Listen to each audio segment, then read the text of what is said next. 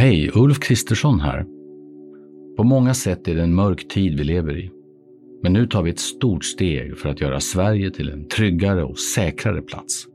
Sverige är nu medlem i NATO. En för alla, alla för en.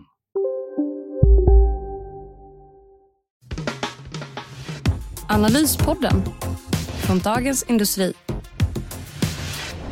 Hej, välkommen till Analyspodden, Dagens Industris podd om börs och aktier och annat spännande som händer på marknaden. Idag är det jag, Agneta Jönsson, och kollegan Johan Wendel som pratar. Hej Johan! Hejsan, hejsan Agneta! Det är en spännande vecka, denna veckan också med massor med rapporter och lite dramatik på marknaden här. Jag antar att du tänker bjuda på något case som vanligt också. Det stämmer mycket bra och detsamma gäller dig, eller hur? Det kommer jag också att göra. Nu spelar vi in lite senare än vanligt. Det är fredag och klockan elva så vet ni vad vi vet. Vi har nu tappat eh, på index här för femte dagen i rad eh, faktiskt. Så O M X S trettio ner en komma fyra procent just nu och har tappat tre komma fem procent senaste veckan.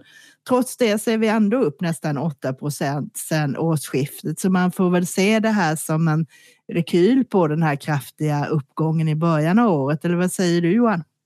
Ja men precis, och som vanligt är det ju i den här miljön så är det ju väldigt mycket makrodrivet och eh, den här börsuppgången som har varit har ju drivits av att eh, förväntningarna på att Feds räntehöjningar har ju handlats ner ganska kraftigt. Nu har ju det vänt tillbaka lite det här eh, när man tittar på prissättningen på marknaden och det är det som bidrar till att trycka ner börsen också. Och ska man spekulera i vad som får marknaden att tro blir kanske lite mer pessimistiskt om räntorna så är det ju den här starka jobbrapporten som vi fick för en vecka sedan i, från U S A där det skapades väldigt mycket fler jobb än vad marknaden hade räknat med. Så det är lite sånt som spelar in, eh, men som alltid, det är svårt med marknaden på kort sikt. Men det är ju klart, och det kommer att fortsätta här under våren. Man kommer att titta jättenoga på det här, framförallt arbetsmarknadsstatistiken, men även inflationen och andra makrobitar som gör att man kan lägga det här pusslet. Och det hände ju faktiskt här hemma också nu att vi fick en, faktiskt ett uppställ på kronan här på tjugo öre nästan igår, både mot dollarn och mot euron. Och de långa räntorna steg fem till femton punkter här. Och vet du vad det beror på? Ja, men vi har ju fått en ny riksbankschef, eller hur? Det är det, det stämmer. Och eh, han startade ju, man brukar ju kalla de här eh, som sitter i Riksbanken och centralbanksdirektionen för hökar eller duvor beroende på om de är tuffa i sin framtoning och vill gå hårt fram, då kallas man för hökar, eller om man är lite mjukare och försiktigare, då brukar man kalla dem för duvor. Och vår kollega här, Viktor Munkhammar, han artbestämde ju Erik Thedén här till en klar hök i alla fall. Och det beror på att han inte bara höjde styrräntan en halv procent till tre procent precis som väntat, utan det han gjorde också var att man ska börja med såna här kvantitativa åtstramningar som det heter Q T. Det vill säga att man kommer att börja sälja de statsobligationer som man köpte under pandemin. Totalt köpte man för fyrahundra miljarder då. Och nu kommer man att starta i april här och sälja för tre komma fem miljard i månaden. Och det är det som påverkar de långa räntorna. Då tänker man sig, planen är ju att utländska investerare ska köpa de här. Och då får du en effekt på kronan, att eftersom du köper då så kommer kronan att stärkas. Och det vill vi ju faktiskt se lite nu, för nu har ju kronan varit lite väl svag. Så på den saken är det bra. Däremot så blir det inte bra för privatpersoners ekonomi att han flaggade för att det kanske blir ytterligare nu räntehöjningar. Antingen tjugofem eller femtio punkter i april och sen får man se helt enkelt. Ja men precis, och eh, nej, men det ska bli intressant det här med Q T nu här, alltså quantitative tightening.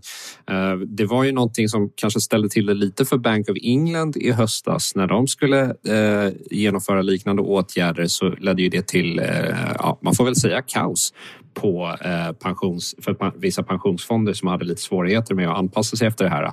Vi ska inte gå in på de exakta anledningarna, det är ganska komplext, men eh, det är helt klart något som Riksbanken själva har funderat på ganska mycket. I slutet av januari publicerade faktiskt de ett staff memo som de kallar det på Riksbanken, där de hade tittat på den här krisen i England eller Storbritannien och resonera om vad det har för påverkan på på sven, svenska förhållanden. Så att, helt klart något att fundera på, och också som du är helt in, inne på. Det här, är, det här är lite epokförändring för kronan kanske som vi ser här nu.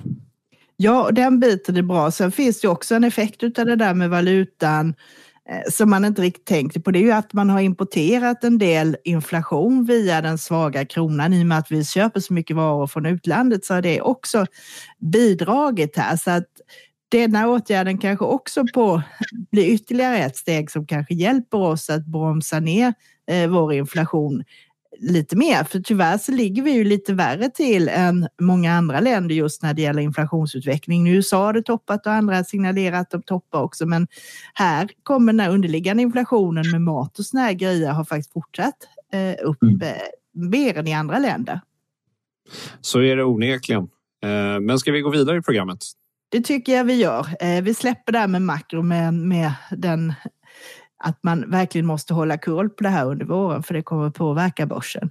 Så jag tycker att vi går vidare med rapporterna. Ska jag dra min största rapport först? Det låter strålande. Det var ju bankerna som jag följer, och framförallt det som hände här nu i onsdags var ju att Handelsbanken var sist ut utav stora bankerna och rapporterade sitt fjärde kvartal. Och det har ju gått jättebra för bankerna, och förväntningarna var högt ställda. Eh, Handelsbanken är ju en sådan bank som lever till stor del på sin eh, utlåning, och där räntenettot är en väldigt viktig del utav affären. Så där var förväntningarna högt ställda, och de infriades också. Det räntenettot ökade trettiosju procent eh, och var lite bättre än analytikernas förväntningar.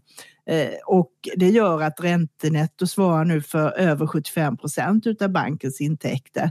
Eh, däremot var det inte lika roligt att eh, kostnaderna steg eh, tretton procent. Det hade inte analytikerna räknat, men det var faktiskt hela åtta procent över än väntat, och då var det framförallt det som man säger utvecklingskostnader, sånt som investeringar i I T, men även mer personal och i kontor och sådant var högre än väntat. Och man flaggar ju också då för att utvecklingskostnad, den takten som var under slutet av året, ska hålla i sig under tjugohundratjugotre. Och det ställde till oreda på marknaden här och skickade ner aktien här ganska kraftigt, en åtta procent. Jag kan förstå att man gör det, för att det var kanske inte riktigt det klimat man vill höra, att man medvetet höjer kostnaden även om man säger att man har kontroll på utvecklingen själv. Vi såg innan när Swedbank gjorde det, eller när S E B gjorde det förra året, och även när Nordea pratade förra året om lite högre kostnader, så, så tar marknaden direkt och sänker aktierna.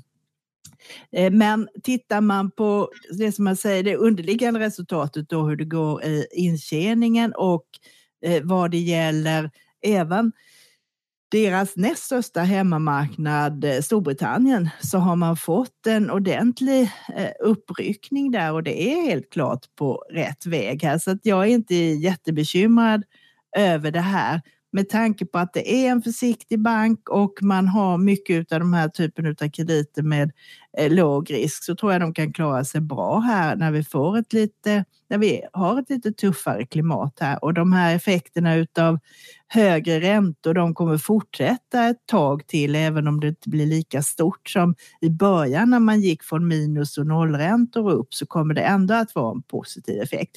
Man har också mycket kapital i banken, mer kapital än vad man egentligen behöver. Jämför du med kravet på som Finansinspektionen ställer, så har de fem komma tio procentenheter mer i sån här kärnprimärkapital, och det är väldigt stor buffert så att säga.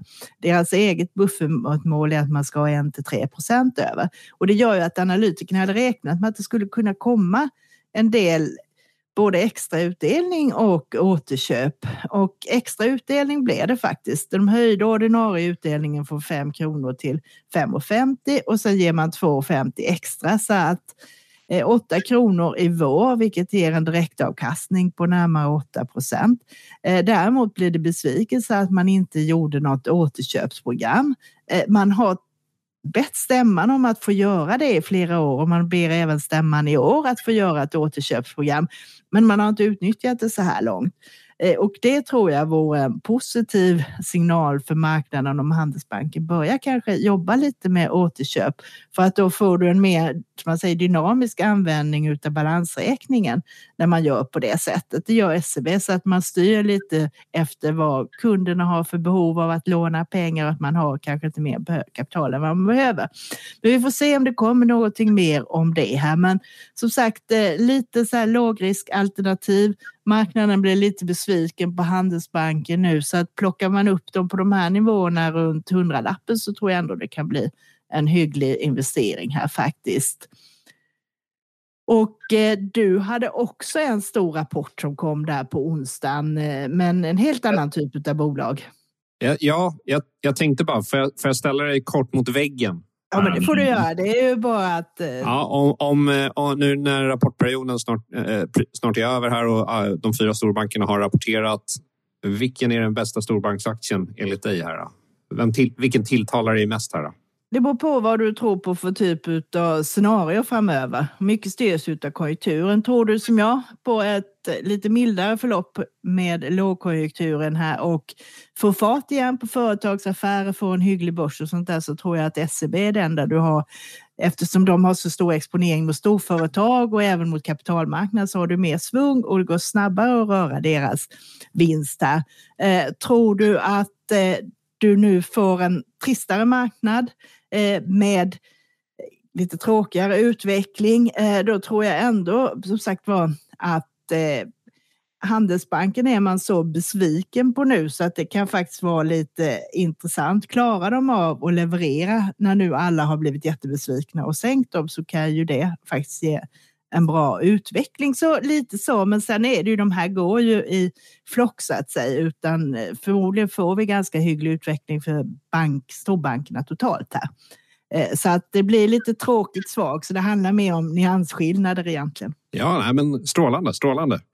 Uh, men uh, jo, vi ska snacka lite om onsdagen där för mig. Det var ju uh, Sobi som uh, kom med rapport tidigt på morgonkvisten, och uh, den aktien har ju faktiskt gått väldigt starkt här uh, under ett tjugohundratjugotvå som var ett trist börså- börsår i allmänhet. Men för Sobi var ju en av de som gick mot strömmen, och aktien är faktiskt över den här budkursen nu på tvåhundratrettiofem kronor per aktie. Och ni som har bra minne vet att i december tjugohundratjugoett så föll det här budet på Sobi eh, igenom. Alltså trots att eh, Wallenbergarna och Investor hade tackat ja. Eh, och det, de äger alltså strax över en tredjedel av det här bolaget. Men Sobi taktar på. Eh, de har ju fin hjälp av valutan, det vill säga kronan, den svaga kronan som hjälper dem att boosta intäkterna. Men även just, justerat för detta så, så växer de. Och eh, guida för ett, eh, inte strålande tjugotjugotre kanske, men ett, ett helt okej tjugotjugotre när man tittar på eh, siffrorna som de prognostiserar. Ingen exceptionell tillväxt, men, men ändå helt OK. Och eh, Sobi har ju hjälpts av några saker. Dels ett marknadsklimat där defensiva aktier som är okänsliga för konjunktur, det vill säga läkemedelsbolag till exempel, premieras av investerare. Men sen finns det också vissa grejer som investerare gillar i den här portföljen. De har ju Nirsevimab som är ett eh, potentiellt läkemedel. Det är inte godkänt i U S A än, även om F D A, då, läkemedelsmyndigheten i landet, har tagit emot ansökan. Den, den har investerarna mycket förhoppningar på. Det är ju ett eh, läkemedel mot R S-virus. Och ni som har småbarn vet att framförallt spädbarn så är det, eh, väl, kan vara väldigt farligt om man åker på R S-virus. Och det här ska vara då bland annat prevention för R S-virus som småbarn ska ta inför sin första säsong med det här viruset. AstraZeneca har ju också eh, Synagis i portföljen som är ett moget läkemedel som också är mot R S-virus. Men det är i alla fall det som en av sakerna som investerarna hoppas en del på. Så att det var lite kul för Sobi. Och eh, det var ju faktiskt AstraZeneca som blockerade det här budet. Så att, eh, som jag skrev i min krönika där, Wallenbergarna får tacka en eh, bångstyrig Pascal Suriot och Leif Johansson i AstraZeneca för att budet kanske inte blev av. Det blev ju bra på sikt ändå. Eh, så får vi se vad Sobi tar vägen i framtiden här. Men det blir ju intressant att se. Vad tycker du här? Ska man behålla aktien långsiktigt eller ska man ta hem den här vinsten? Man blir ju lite sugen när det har gått så starkt som det gjorde nu i början av året. Ja, men jag tycker väl att man kan nog kosta på sig att ta hem lite vinst här faktiskt. Eh, aktien har en eh, hyfs, det är inte en superhög värdering, men det är en hög värdering. Och det har varit en period nu där defensiva aktier har premierats ganska mycket. Och eh, jag menar, ett, ett bolag som Sobi, när man är föremål för uppköpsintressen från riskkapitalbolag, då finns det något värdefullt där i, i portföljen. Och det är uppenbarligen det som aktiemarknaden också nu har hittat fram till efter, trots att budet föll. Så att jag tycker att man kan plocka hem, hem lite vinster i den här aktien, och så får vi se vad som händer på, på lång sikt. Tyvärr får vi väl ändå säga att Sobi har ju inte riktigt lyckats så bra som man har hoppats ändå, om man drar ut den här kursgrafen några fler år. Om vi tittar på när Guido Elkers, nuvarande V D, kom in tjugo arton, så, så tror jag att han hade hoppats på ett bättre facit än vad han har fått.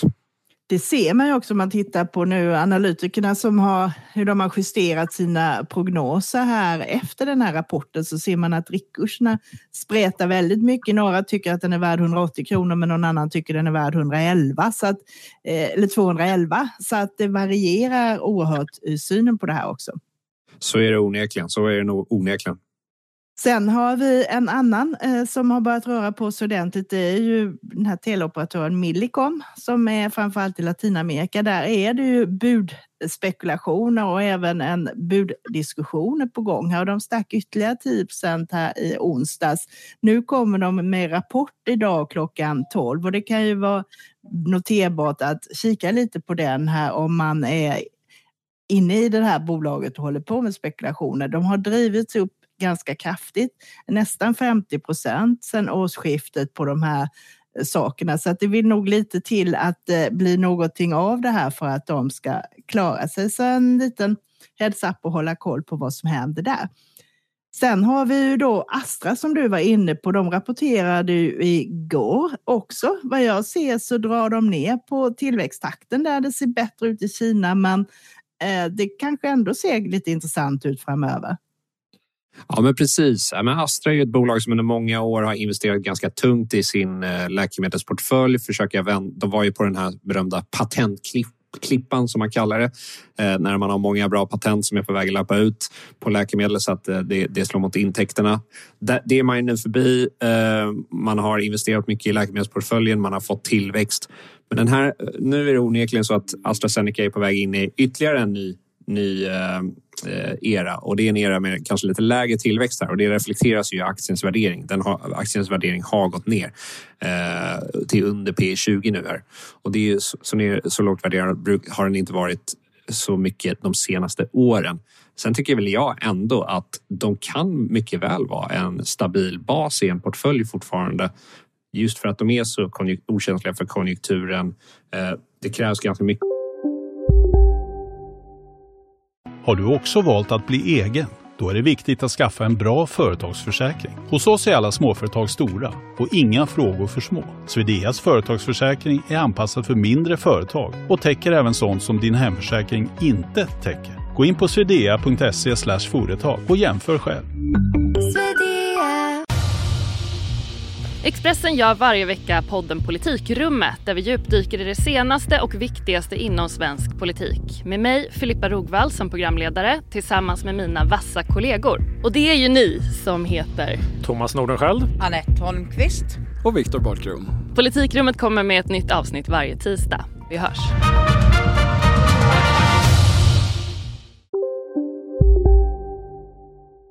För att rubba den här pjäsen, och de kommer få en del understöd under tjugo tjugotre av ett Kina som har varit ganska dåligt för dem i ett par år nu. Så att, men det, det kanske inte är samma solklara eh, köpkandidat som det var för några år sedan, eh, får man väl säga, ändå på de här nivåerna. Nej, vi har ju sett ganska stora kast. Aktien var ju uppe här i femtonhundra kronor nästan här i början av januari. Sen hade du ett brant fall till trettonhundra och sen har den börjat hämta sig igen här. Jag gjorde ju typiskt en sån där misstag som man aldrig skulle göra. Jag hade några sån här certifikat med hävstång Astra gånger tre som jag var väldigt stolt över. Och just då tänkte jag att jag skulle sälja dem. Då stod köpkursen på de här fyrahundranittionio. Och då tänkte jag att då ska jag sälja på femhundra kronor. Så jag satte upp mig och sen så gick jag ut på stan och gjorde lite andra grejer och käkade lunch och sen fortsatte jag jobba och så blev det ingenting. Och så lärdomen utav det där att håll inte på att trapsa med små pengar om man väl har bestämt sig för att sälja. Det ska jag sätta upp en lapp på väggen nu och jag aldrig gör om det där. Ja, klassiker, klassiker. Men eh, du lever och lär.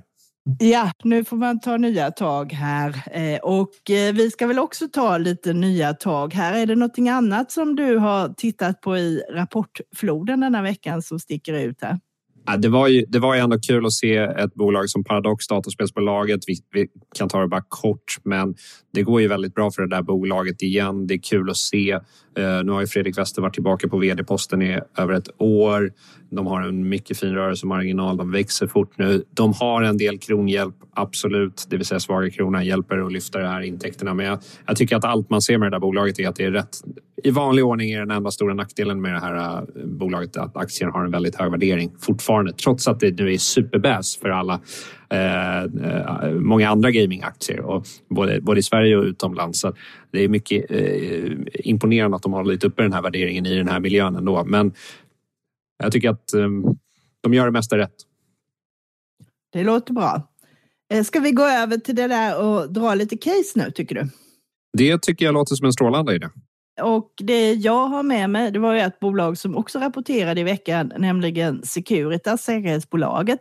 De gjorde ju en jätteaffär här förra året där de köpte Stanley Securities för en köpeskilling på drygt trettio miljarder kronor på skuldfri basis, vilket bara var marginellt mindre än deras eget börsvärde då. Och det gör ju att du hade en väldigt stark både försäljnings- och resultattillväxt nu om du jämför med fjärde kvartalet i fjol. Så försäljningen ökade trettiosex procent till trettioåtta miljarder och resultatet för skatt ökade femtionio procent. Men även där var det så mycket valutaeffekter. De har ju ungefär halva sin försäljning i U S A, eh, nästan halva i Europa och de procenten som är kvar är då i det som man kallar Iberoamerika, framförallt då Syd- och Latinamerika. Men det som, tar, tar du bort valutaeffekterna så blev ökningen trettiosju procent istället för femtionio, så det slår väldigt mycket. Men det här som man har gjort nu med den här affären, det är att man har velat öka den här andelen med teknik och säkerhetslösningar. Då, innan har man ju haft mer manuell bevakning eh, och den andelen har nu faktiskt ökat då till trettiotvå procent av försäljningen från tjugotre innan, så att det går på rätt väg. Och den här typen av tjänster är ju också marginalerna betydligt bättre. Så rörelsemarginalen har ökat från fem komma nio till sex komma fem procent. Målet är att komma upp till åtta i slutet av tjugo tjugofem här. Men det här är en sån här jätte koloss som tar tid att styra om, så att det är väldigt små steg i det där och det kan man tycka att det kanske är lite tråkigt, men man får ändå alltid väldigt stora rapport, reaktioner på rapporterna eh, konstigt nog här. Det fick vi denna gången också och aktien åkte ner sex procent och innan rapporten kom så var det faktiskt första gången på ett år som aktiekursen var upp över hundra kronor. Man gjorde ju en stor nyemission på nio komma sex miljarder i höstas, vilket spädde ut aktien väldigt kraftigt och har nästan sextio procent fler aktier nu än vad du hade för ett år sedan. Så att det har ju effekt. Sen har man också ökat skuldsättningen i den här affären. Man har lån på nästan tjugofyra miljarder, varav hälften nu lades om och förhandlades om och resten förfaller i juli tjugo tjugofyra. Och det gör att skuldsättningen har kommit upp och nästan dubblats från en komma nio gånger rörelseresultat för avskriv och nedskrivningar till fyra gånger. Och det gör ju att man också kommer använda en del av kassaflödet för att få ner skuldsättningen. Så man blir lite besviken på utdelningen. Den sänktes till tre komma fyrtiofem och från tre komma sextiosex då förra året. Eh, och det blev marknaden lite sur för. De ger ändå en direktavkastning på tre komma sju procent här. Jag skrev i tisdags här att det inte är någon brådska att köpa aktien. Men när de kommer ner på de här nivåerna nu, runt nittio kronor, så är det också ett sån här intressant case, lite långsiktigt. Man väntar sig att aktier, du ska kunna få en vinst per aktie på åtta kronor i år. Det ger en värdering på P tolv. Historiskt så har det legat på fjorton femton. Så att där har du en uppsida att om man fortsätter leverera så har du en potentiell multipelexpansion, att du kan komma tillbaka till en mer historisk värdering. Och sen har du ändå här en förbättring som successivt kickar in. Så att det känns också som en sån här grej som man kan plocka in och lägga långsiktigt i portföljen när det dippar lite. Ja, men spännande, spännande. Vi får ta och följa aktien noga här framöver och se var det tar vägen. Ska jag dra mitt case som jag hade med mig lite här? Ja, det tycker jag. Det är väl nästan lite motsatsen från stort och trögrörligt om man säger så. Ja, nej men precis. Jag har ju kikat lite närmare på Scandi Standard som är eh, kycklingbolaget som finns på börsen sedan några år tillbaka. Och det här har ju varit en hackkyckling och eh, jag hade ju faktiskt den här som veckans aktie i april eller maj i fjol, där, nu minns jag inte det exakta datumet, men då var det i alla fall, då var det ju nästan den värsta tiden som hackkyckling den har haft på börsen. Den var väldigt hatad, den har kommit med en mycket svag Q ett-rapport där kriget i Ukraina hade lett till ökat kostnadstryck på saker som energi, transportation, foder och så vidare. Och det var bara allmänt dåligt för det här bolaget och aktien var nere där och vände på trettio, trettio spänn ungefär. Och nu har den ju återhämtat sig, den har klättrat över femtio kronor strecket, så det har ju blivit bra. Och jag tycker att rapporten som kom här igår, det vill säga torsdags, för fjärde kvartalet visar att bolaget är på rätt väg. Gör mycket rätt ljud. Jag tycker att vdn som de har fått in, Jonas Tunestål, som började den första april i fjol. Och nej, det är inget aprilskämt, han började verkligen då. Eh, han har en gedigen bakgrund som vd bland annat för K L S Ugglar. Han har liksom många år i branscherfarenhet. Jag tycker att han gör rätt ljud i skällan så att säga. Sen finns det ju liksom, det, det finns uppenbara risker med det här nu. Om man tittar på den senaste rapporten så tycker jag att kassaflödet inte såg någon vidare ut faktiskt. Eh, och där, där hänvisar ju Scandi Standard till tillfälliga orsaker som lagerutbyggnad och så vidare. Om man ska ge lite bra betyg så tycker jag att det är uppenbart att här deras prishöjningar har kommit igenom på ett fint sätt. Och ska man ha någon sorts bullcase så är det väl att eh, kanske de här eh, prishöjningarna lyckas var kvar någorlunda på de här höga nivåerna samtidigt som det här kostnadstrycket som de har, som fortfarande är där ganska starkt för foder och energi och transport, att det faller tillbaka något här. Och då kan det ju bli en väldigt fin marginalutveckling. Ja, det man tänker också är väl att de borde gyn- väl gynnas utav den här, man ser nu att folk får det tuffare, då ändå kyckling lite billigare än om du ska köpa andra typer utav kött. Absolut, och någonting som de lyfter fram i senaste rapporten här är att just nu har det varit ett ganska stort utbud av fläsk och nöt ute i affärerna och det har rätt till ganska aggressiva kampanjer. Jag har sett i mina lokala affärer har väldigt mycket billig fläskytterfilé som har varit på erbjudande. Men det här är någonting som man tror kommer falla tillbaka och det är allt annat lika börjar det gynna, precis som du är inne på, gynna kycklingen där. Sen är det ju, och där, där har ju bolaget en trist historik alltså. Där det brukar med jämna mellanrum dyka upp lite trista överraskningar i det här bolaget. Jag tänker på fågelinfluensan. Just nu har vi en global fågelinfluensapandemi faktiskt. Där det är mängder av kycklingar som har fått avlivas i olika länder.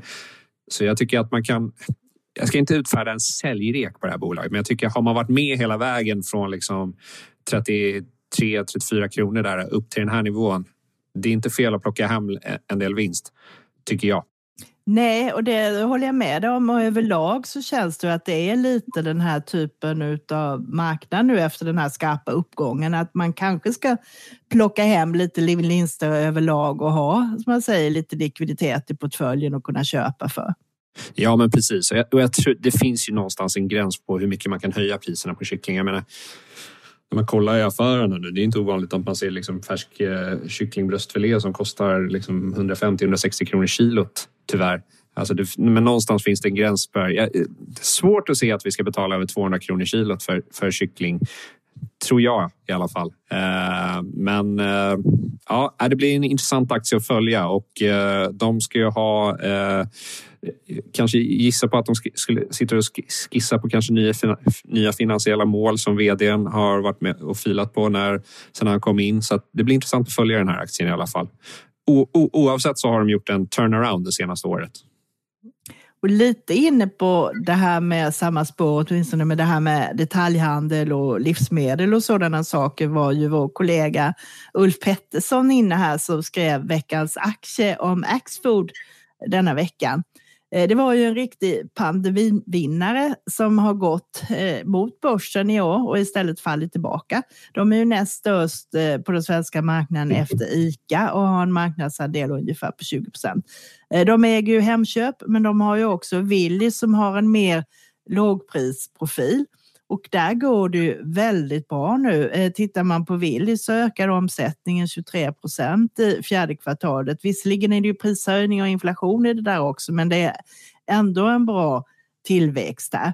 Sen äger man också nästan tio procent utav Citygross och man äger en annan grossist, eh, grossistverksamhet där man slår ihop sin egen gamla grossist Dagab med Bergendals som man köpte här om året eh, till en större verksamhet, och sen äger man lite apotek också här. Eh, de tappade bruttomarginal i fjol här eftersom priserna inte höjdes lika mycket som inköppriserna. Det kommer ju med lite eftersläpning med de här grejerna. Eh, plus att Willys har lite samma produkter som Hemköp, men där man då har eh, lägre priser. Så det påverkar ju också.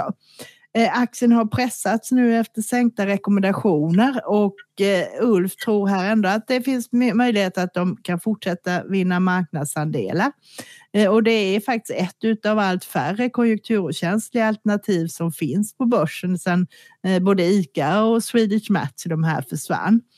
Eh, på minussidan finns det här med osäkerhet då om Hur, vad som kommer att hända med lönerna här framöver, eh, eftersom man har mycket personalkostnader, men också vad som händer hyror eh, för lokalerna.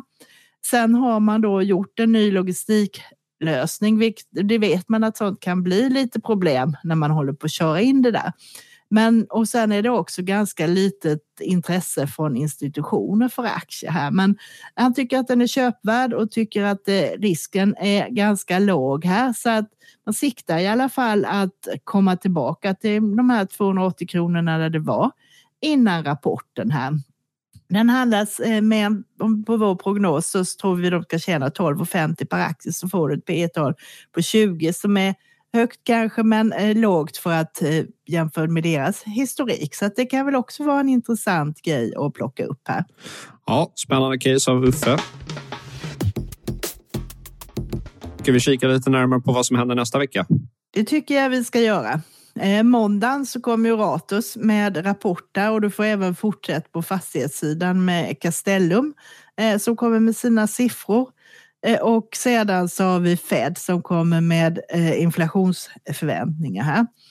På tisdagen så är det gaming, Betsson. Den kanske du kommer kika lite på, misstänker jag. Ja, stämmer bra.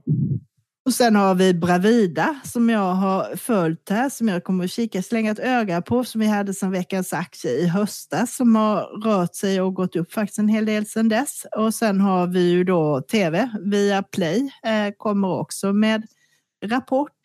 Eh, samtidigt så håller Saab eh, kapitalmarknadsdag. Och på onsdag så har vi ytterligare, det är Stillfront, och sen har vi Orrön Energi och Nibe som är två rapporter också som marknaden kommer att följa noga. Sen har ju du Embracer på torsdag. Det blir spännande. Jag ska vara med i Rapportmorgon där på morgonkvisten, så det blir spännande. Den kommer ju supertidigt, klockan sex redan, så att det är bara att köra igång tidigt. Så du ska vara där och kommentera live då på morgonen? Ja, inte klockan sex, men eh, om, som jag har förstått det ska vi ha en liten intervju med Lars Wingefors där, så att, eh, innan börsöppning, så att då, då är jag med. Ja, men då ska vi passa på att titta på det. Det kommer faktiskt fler bolag på torsdagen där som du kanske ska vara med och kommentera då. Det är Storskogen och det är även Fortnox och det är Storytel bland annat som kommer att dyka upp den dagen. Fortnox har jag också som veckans aktie här och den har också faktiskt gått lite bättre än index här. Så att det blir intressant att se vad de säger. Deras produkter är ju inte speciellt konjunkturkänsliga i och med att mycket av deras programvaror som säljer till företag är ju på licens. Så det är en väldigt kostnad, låg kostnad per månad på några hundralappar. Så det är ju inte det första man släpper om det blir sämre tider så att säga. Men de har ändå väldigt mycket kunder så att det kan vara intressant att höra lite om deras konjunkturspaning också. Verkligen, verkligen. Och sen har vi ju fredagen så får vi då det här förvärvsbolaget Vestum som var jättehypat under pandemin. Men vi får också Medicover som jag tittar på som jobbar med vad heter sjukvård och vård och företagshälsovård framförallt här i östra Europa. Som också är ett intressant bolag. Vi pratade om det i podden för några avsnitt. Så den som är intresserad av att lyssna mer om det kan gå in och lyssna där. Och sen är det bygghissbolaget Alimax. Det är väl de stora grejerna här i nästa vecka. Ja, låter bra. Sista rapportveckan kanske i mångt och mycket. I alla fall den intensiva rapportveckan när det är no- ja. någorlunda bra flöde. Men när det inte är rapporter ska man väl passa på att lyssna på våra andra poddar, eller hur? Det tycker jag man ska göra. Vi har ju ett fast avsnitt av Makrorådet ute nu. Och sen finns det ju Digitalpodden och vi har ju Morgonkoll som kommer varje dag. Och sen har vi ju D Is ledarredaktions egen ledarpodd. Finns att lyssna på med andra ord. Men då får vi väl tacka för oss och tacka för att ni lyssnade på denna podd. Och önskar er en trevlig helg här. Trevlig helg. Hej då. Hej då. Analyspodden från Dagens Industri. Programmet redigerades av Umami Produktion. Ansvarig utgivare Peter Fällman.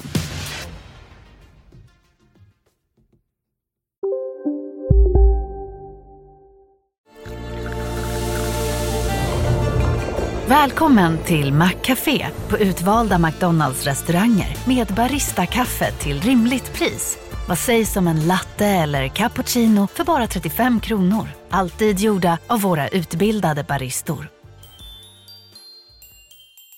Hej, Susanne Axel här. När du gör som jag och listar dig på en av Krys vårdcentraler får du en fast läkarkontakt som kan din sjukdomshistoria. Du får träffa erfarna specialister, tillgång till lättakuten och så kan du chatta med vårdpersonalen. Så gör ditt viktigaste val idag, listar dig hos Kry.